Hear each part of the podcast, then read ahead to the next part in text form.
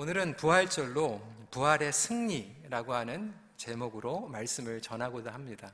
Today's message, the title is Victory in the Resurrection. 예수님은 부활을 통하여 승리하셨습니다. Jesus won the victory through the resurrection. 예수님께서 죄와 사망에서 승리하셨습니다. 이 승리의 소식은 놀라운 기쁨의 소식 입니다. 여러분은 부활의 승리를 믿으십니까? 그리고 그 부활의 승리를 누리고 계십니까? 오늘은 부활이 주는 여러 가지 의미들이 있겠지만 이 승리에 대해서 말씀을 나누고자 합니다. 부활의 승리가 없었다면 예수님을 부인하고 무서워서 흩어져 있었던 제자들은 다시 모이지 못했을 것입니다.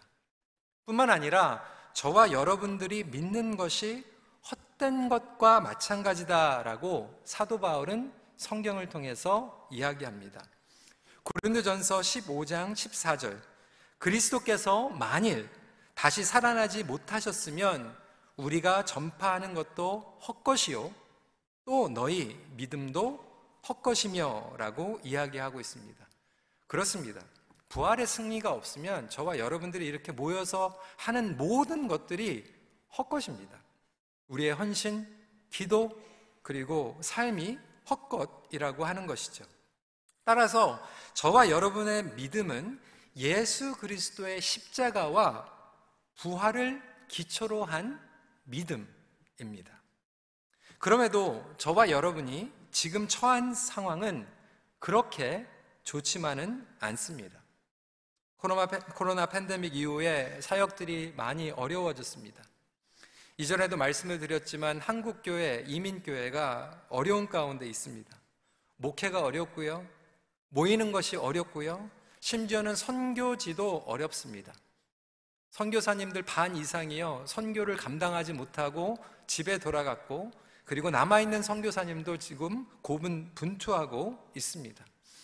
어제 메시지가 왔어요. 북인도에 저희 팀들은 코로나 때문에 팀들을 보내지 못하고 있는데 그 동안에 지금 신천지에서는 밀리언들을 투자하면서 지금 성경을 제대로 알지 못하는 그 마을들에 들어가 가지고 교회들에게 혼동을 주고 있습니다. 한국 교회가 어려운 가운데 있고요. 뭐 이민교회, 한인교회가 제일 많다라고 하는 LA에도 한인타운에 100개가 넘는 교회들이 문을 닫았습니다. MZ 세대들이 교회를 떠난다고 이야기하고 있습니다.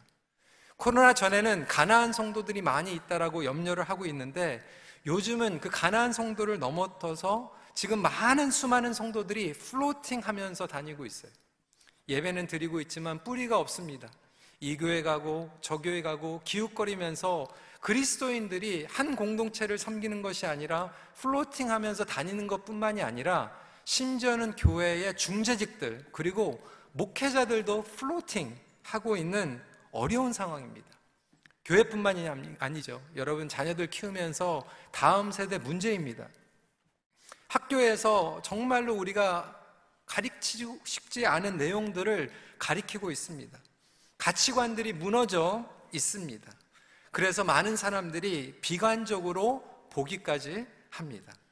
그렇다면 성도 여러분, 우리가 부활의 승리를 믿는다고 선포하고 있는데 이러한 어려운 난관 가운데에서 그 부활의 승리는 어떠한 의미를 주고 있을까요?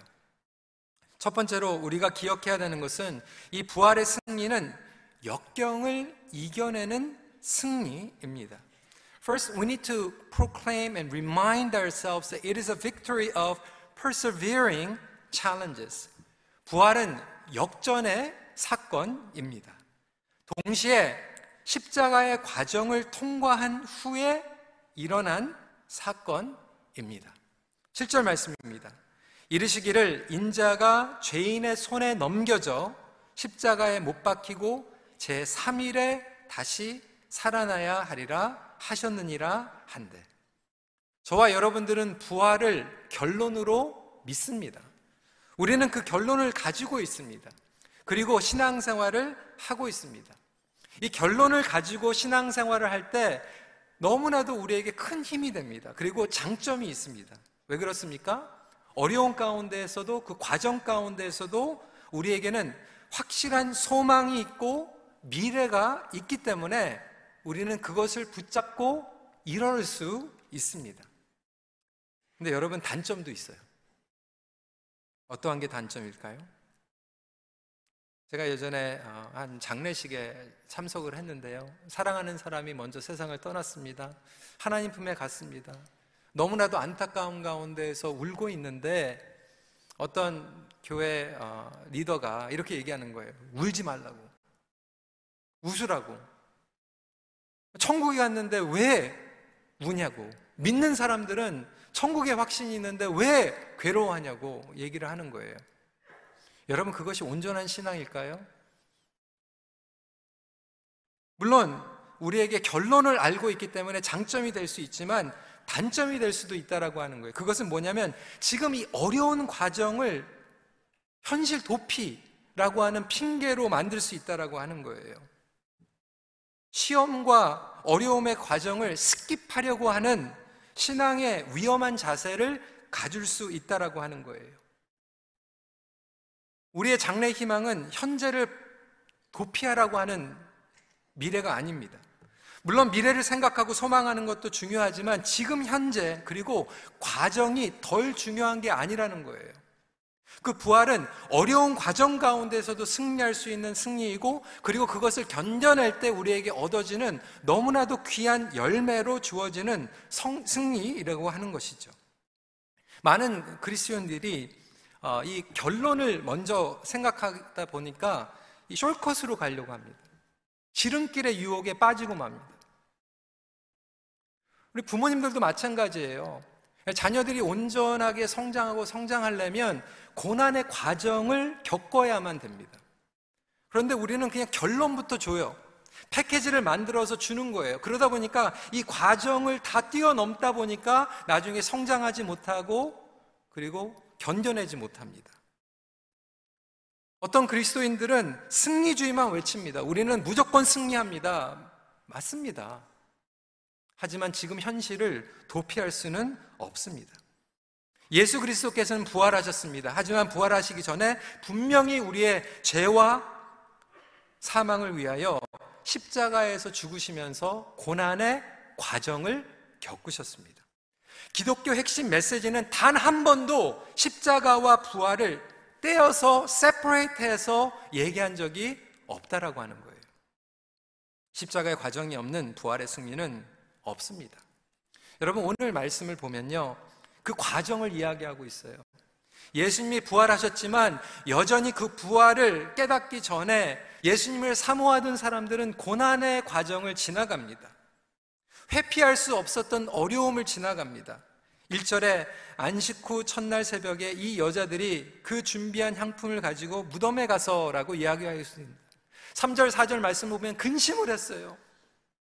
괴롭고 슬펐어요. 견뎌내기 힘들었습니다. 우리는 이 과정을 절대로 스킵할 수 없다라고 하는 거예요. 그들이 사랑하며 의지했던 예수님의 죽음 가운데 낙심되었을 때 부활하신 주님을 만나면서 그 낙심이 진정한 능력으로 변하는 줄 믿으시길 바랍니다. 그래서 우리의 고난 가운데에서도 승리를 해야 된다라고 하는 거예요. 고난을 도피하는 것이 아니죠. 고난을 견뎌야 합니다. 죄도 마찬가지입니다.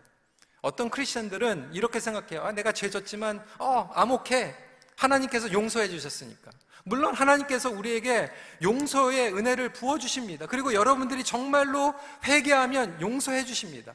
하지만 그 회개의 능력과 은혜를 정말로 경험하는 사람들은 죄를 짓고 괴로워하고 애통해하고 하나님 앞에 통곡하는 과정을 지나갈 때만 그 죄의 무게를 괴로워할 때만 은혜의 자유를 경험할 줄 믿으시길 바랍니다. 그것이 기독교입니다. 그래서 여러분 지금 어떠한 어려운 과정에 계십니까?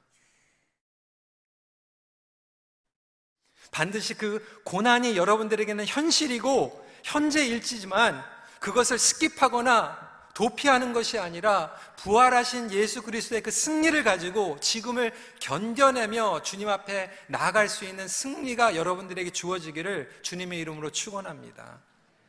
두 번째, 부활의 승리는 생명의 승리입니다. It is a victory of life over death. 5절 말씀. 어찌하여 살아있는 자를 죽은 자 가운데서 찾느냐? Why do you seek the living among the dead? 기독교는 살아있는 진리입니다. 죽어 있는 종교가 아닙니다. Living truth. It is not the dead religion. 여러분은 살아있는 진리 가운데 거하고 계십니까? 아니면 여전히 죽은 종교를 붙잡고 계십니까? 그러면 죽어 있는 종교의 특징은 무엇일까요? 오늘 말씀을 보면 멈춰 있는 게 죽어 있는 종교예요. 벗어나지 못하는 게 죽어 있는 종교입니다. 여러분 가운데에서 멈춰 있는 것은 무엇입니까? 벗어나지 못하는 것은 무엇입니까? being stuck. 과거에서 stuck 되어 있고, 죄에서 stuck 되어 있고, 악의 습관에서 stuck 되어 있고, 상처에서 stuck 되어 있고, 빅턴 멘탈리티, 그 피해 의식에서 stuck 되어 있다라면 사실 우리는 moving forward는 못하고 있는 거예요. 앞으로 나가지 못하고 있는 거예요. 생명으로 나가지 못하고 있는 거예요. 그게 바로 죽은 종교예요. 예배는 수도 없이 드리고 기도도 수도 없이 했는데 아직도 스탑되어 있으면 죽어 있는 종교인 거예요. 어떤 분들은 심지어 예수 그리스도의 가르침을 알고 그리고 십자가의 죽음을 알고 있지만 아직도 스탑되어 있어요. 그게 어떤 말입니까? 교인들 가운데서도 여러 부류의 교인들이 있습니다. 첫 번째 교류는, 어, 부류는 예수 그리스도의 공생애에 스떡되어 있는 성도들이에요. 예수님께서 이 땅에 오셨을 때 공생의 사역을 통해서 은혜로운 말씀을 베풀으셨어요. 그 말씀을 들으면 얼마나 은혜 받았겠어요. 깨달음이 있었겠어요. 예수님이 기적을 베푸셨습니다. 악한 영을 쫓아내셨어요. 병자들을 고치셨어요. 사람들을 먹이셨어요. 감동이었어요. 수천 명, 수만 명이 모여들었습니다. 예수님에게 감동했어요. 지금도 여전히 많은 성도들이 말씀을 좋으면 은혜 받고 교회가 부흥하는 것 같으면 열심히 나옵니다. 그런데 예수님께서 십자가를 말씀하셨을 때 그 사람들은 떠나버려요. 지금도 마찬가지로 그냥 공생의 예수님에 멈춰져 있는 분들이 계세요. 예전에 어떤 분을 만났거든요. 예수님 믿는데요. 그런데 예수님의 가르침을 믿는데요. 아, 예수님 좋은 선생이죠. 은혜로운 분이죠. 어떤 분들은 여전히 교회를 다니고 있지만 공생의 예수님에 스탁되어 계세요. 어떤 분들은 두 번째 스테이지까지 나갔어요. 두 번째 스테이지는 무엇입니까? 십자가에서 희생하신 예수 그리스도. 그래서 우리가 말씀에만 은혜 받는 게 아니라 봉사도 해요. 나 자신을 희생해요. 아, 예수님, 우리를 위해서 못 박아 죽으셨지. 죄 없는 분이 우리를 위해서 봉사하셨지. 섬겨주셨지. 그래서 교회에 와가지고 다른 사람들을 섬깁니다. 열심히 섬기는데 내 안에는 삶이 없어요. 기쁨이 없어요. 능력이 없어요. 메말라 있어요. 뱅크럽 되어 있어요. 원망이 있어요. 그거는 예수님의 십자가에서 스탁되어 있는 거예요. 우리가 그 다음 단계로 나가야지 정말로 온전한 신앙으로 나갈 수 있고 총체적인 신앙으로 나갈 수 있는데 예수 그리스도의 공생애 뿐만이 아니라 십자가에서의 예수님을 만나고 그 다음으로 가서 부활하신 예수님을 저와 여러분들이 만나시길 주님의 이름으로 축원합니다. 그때 우리는 온전한 믿음으로 나가는 생명의 믿음으로 나가는 거예요.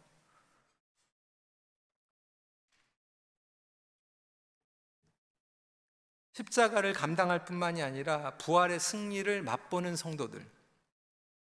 그때 생명력이 생기고 우리는 움직이고 성장하며 앞으로 전진하게 됩니다.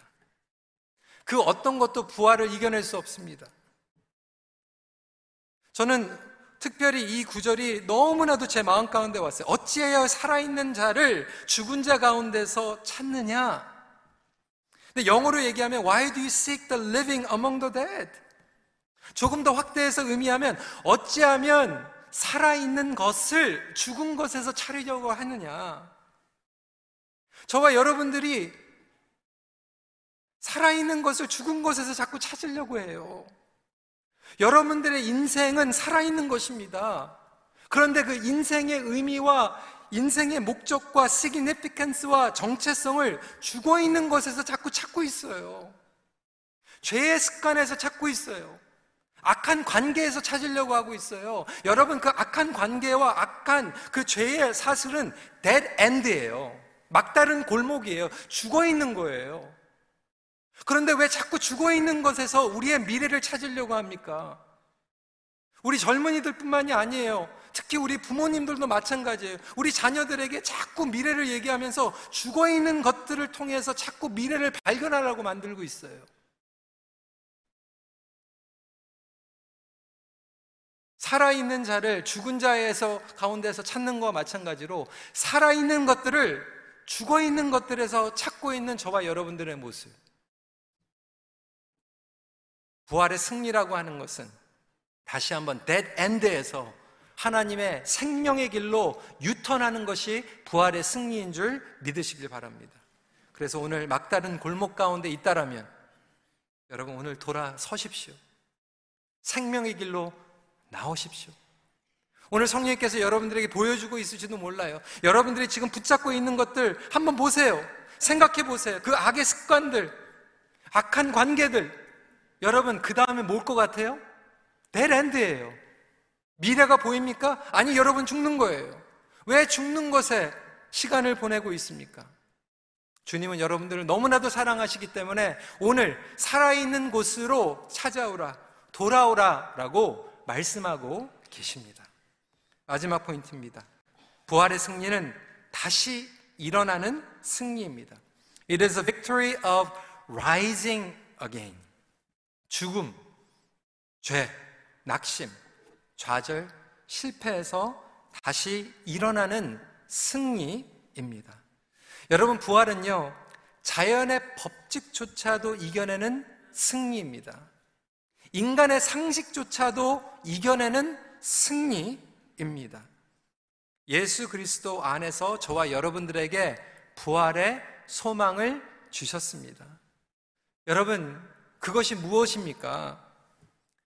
베드로가 예수님을 세 번이나 저주하고 부인했습니다. 그런 베드로도 예수님께서 다시 일어나게 하십니다. 여러분 코로나 가운데서 예수님을 부인했습니까? 예수님을 떠나갔습니까? 여러분들도 다시 일어날 수 있는 것이 바로 부활의 메시지인 줄 믿으시기 바랍니다. 무기력함 가운데 있었던 제자들도 다시 일어날 수 있는 것이 부활의 메시지입니다. 아니, 처음에는 믿을 수 없었던 사람들조차 부활을 의심했던 도마도 다시 일어날 수 있는 것이 메시지고요. 기독교 전승에 보면요. 예수님의 스텝브라더였던 야고보도요. 예수님을 처음에 믿지 못했어요. 아니, 형이 하나님의 아들이면 나도 하나님의 아들이다. 못 믿었어요. 그런데 부활하신 예수 그리스도를 만나고 나서 믿기 시작합니다. 그리고 교회의 리더가 됩니다. 심지어는 예수 그리스도를 핍박했던 사울까지도 부활하신 예수 그리스도를 만나고 부활의 승리로 전도자가 됩니다. 선교사가 됩니다. 첫 번째 포인트에 우리는 어려운 과정도 승리해야 됩니다. 근데 여러분, 저와 여러분들에게 복음인 것은요, 많은 경우에 우리가 어려운 과정 가운데서 타협하고 넘어지고 중단에 포기하고 도망갔는데도 불구하고 그런 우리까지 어려운 과정 가운데 견디지 못하고 쓰러진 이들까지도 다시 일으킬 수 있는 것이 부활의 메시지인 줄 믿으시기 바랍니다. 11절, 12절 사도들은 그들의 말이 허탄한 듯이 들려 믿지 아니하나 베드로는 일어나 무덤에 달려가서 구부려 들여다보니 세마포만 보이는지라 그 된 일을 놀랍게 여기며 집으로 돌아가니라. 여러분, 베드로가 아직 완전히 회복되지는 않았습니다. 하지만 다른 제자들이 허탄하게 여길 때 베드로는 낙심하고 앉아 있던 것이 아니라 다시 일어납니다. 그리고 영어 성경에 보면 너무나도 은혜스러운 게 But Peter rose and ran. 달려갔다는 거예요. 정말 이 죄인이 달려갈 수 있다라고 하는 것. 저와 여러분들이 달려갈 수 있다라고 하는 거예요. 부활의 승리는 부끄럽고 수치와 패배 가운데에서 다시 이렇게 일어가 달려갈 수, 할 수 있는 힘이요 승리입니다. 말씀을 정리합니다. 코로나 팬데믹 가운데 여러분 무너져 있었습니까? 여러분 가정이 형편없이 떨어졌습니까? 우리의 교회가 어려워졌습니까? 선교 단체가 어려웠습니까? 하지만 news, 그 어떤 것도 하나님의 역사 그리고 부활의 승리를 멈출 수 없습니다. 인간의 계산, 핍박, 도전, 의심, 폭력, 죽음조차도 심지어는 우리의 지혜와 기대조차도 예수 그리스도의 부활 승리를 limit, 제한시킬 수 없습니다. 그래서 금요일도 말씀드렸지만 지금도 핍박받고 세례도 받으면 목숨을 걸어야 되는 그 선교지 지하교회에서도 부활 승리를 믿기 때문에 지금도 감당하며 나가고 있는 것입니다. 모든 것들이 주어져 있는 저와 여러분들이 다시 한번 부활 승리를 가지고 주님 앞에 일어설 수 있기를 다시 한번 주님의 이름으로 축원합니다. 말씀을 마칩니다. 예수 그리스도 안에 있는 자에게는 승리가 주어집니다. 같이 기도하는 시간 갖도록 하겠습니다.